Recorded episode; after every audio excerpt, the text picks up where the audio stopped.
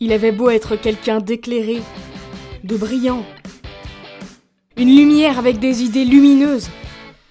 Il gardait au fond de lui une irrationnelle peur du noir,